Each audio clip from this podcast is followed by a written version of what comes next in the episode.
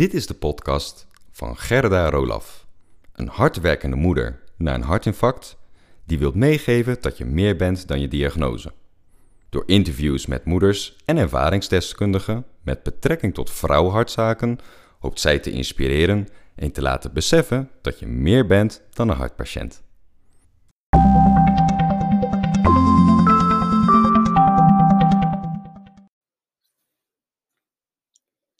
Hallo, ik krijg wel eens de vraag: had je nou je hartinfarct kunnen voorkomen?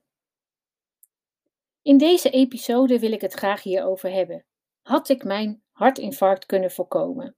En dan eigenlijk deel 1. Want ik kom volgende keer terug in deel 2.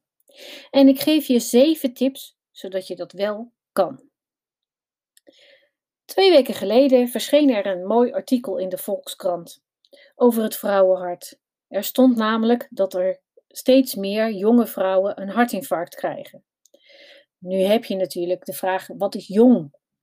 uh, in, in hartpatiëntland uh, zijn de meeste mensen ouder dan 65. Maar tegenwoordig komt dat ook steeds meer naar voren. En uh, als ik naar mezelf kijk, ik was 52 jaar toen ik mijn hartinfarct kreeg. Maar ik ben super blij dat er aandacht aan wordt besteed.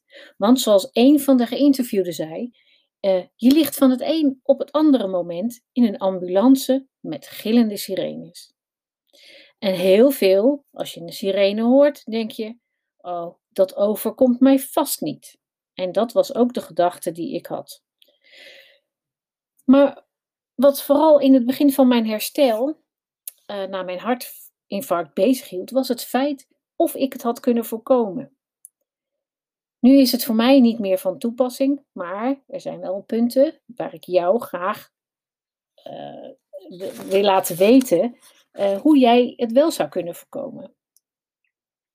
En wat ik net al zei, in dit eerste deel wil ik je graag uh, zeven getallen aanreiken die belangrijk zijn voor de preventie om je hart gezond te houden. Een van de voor, vooraanstaande vrouwen die zich richten op het vrouwenhart is Janneke Wittekoek van Heartlife Kliniek. Bij het voorkomen van klachten en aandoeningen valt het woord risicofactoren. Deze factoren dragen bij aan de ontwikkelen van de ziekte. In deze setting van hart- en vaatziekten, omdat ze het proces van aderverkalking beïnvloeden. Jouw risico op hart- en vaatziekten wordt bepaald door interactie van je risicofactoren. Aan deze factoren zit een getal verbonden. Het is van belang om deze getallen van jezelf te kennen, om zo het hart gezond te houden. Met andere woorden, ken je getallen. Nou, het eerste getal is een gezond gewicht. Streef naar een gezonde BMI. En BMI staat voor de Body Mass Index. En die kan je makkelijk berekenen op uh, op het internet. En uh, dat berekent je gezonde gewicht ten opzichte van je lichaamslengte. Een gezond BMI is kleiner dan 25. Een tweede getal is je bloeddruk. Een ideale meting is 120 over 80. En tegenwoordig kan je op verschillende plaatsen je bloeddruk laten meten. Dat kan bij de huisartsassistenten, maar dat kan ook in uh, de apotheek en in sommige plaatsen zelfs bij de bibliotheek. Dus dat is nummer twee. Nummer drie is het cholesterol. En cholesterol is een vetachtige stof die het lichaam nodig heeft als bouwstof voor lichaamcellen en hormonen.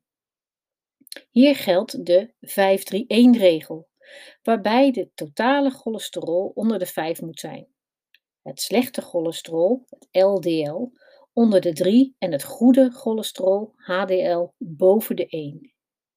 Dit bloedonderzoek kun je bij de huisarts aanvragen. En dan getal nummer 4, bloedsuiker. De waarde van het bloedsuiker moet lager zijn dan 5. Ook deze kun je aanvragen bij de huisarts. Bewegen is nummertje 5. Zitten is het nieuwe roken, wordt wel eens gezegd. Dus ga als je op kantoor zit elk uur even bewegen. 30 minuten intensief bewegen per dag, dat is het, is het advies. Dus maak s'morgens of smiddags of tijdens de lunch een lekker wandelingetje van 30 minuten. En getal nummer 6 is slaap. Zorg dat je voldoende slaapt. Nu is dit voor iedereen verschillend, maar tussen de 7 en 9 uur slaap uh, zorg ervoor dat je genoeg energie hebt en je kunt uitrusten. Dus de voeding is nummer 7. Zorg dat je meer dan 250 gram groente eet en twee stuks fruit per dag. Je kunt je hartgezondheid verbeteren door geen voeding te eten waar geraffineerde suikers in zitten. Dat te vet is, of te zout, of te veel cholesterol bevat. Kortom, meer onbewerkte verse producten en minder junkfood en bewerkte voedingsmiddelen. Ik zet ze nog even op een rijtje voor je. Uh, de getallen waar je aan kan denken van, om een hartinfarct te voorkomen.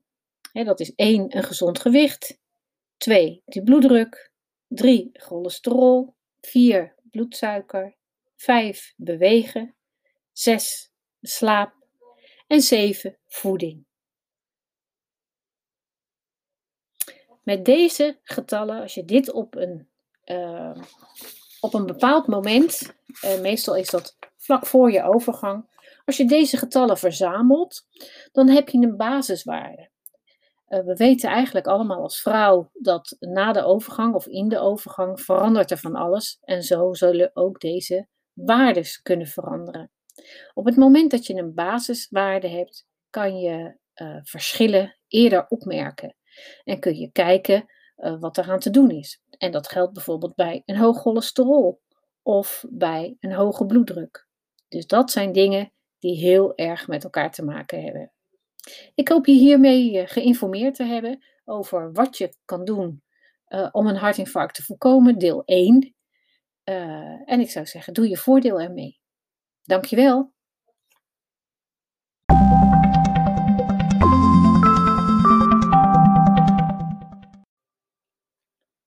Dankjewel voor het luisteren naar deze podcast.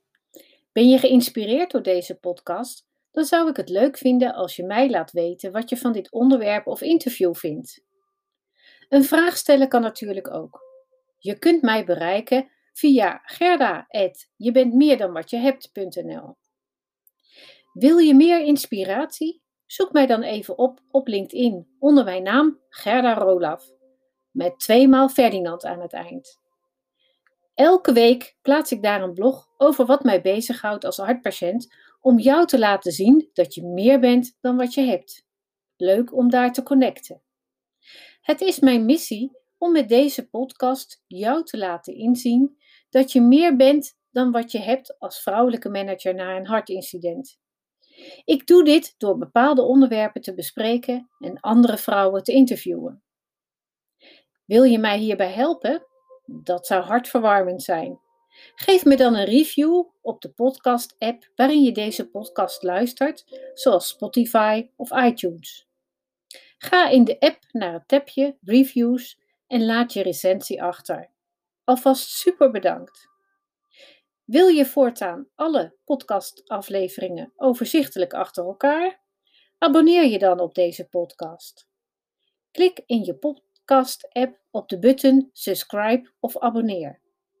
Elke keer als ik een nieuwe episode uitbreng, staat die automatisch in je podcast-app. Tot slot zou ik het superleuk vinden om jou te leren kennen of te helpen. Stuur je vraag of opmerking naar gerda.jebentmeerdanwatjehebt.nl of stuur mij een persoonlijk bericht via LinkedIn. Tot de volgende episode!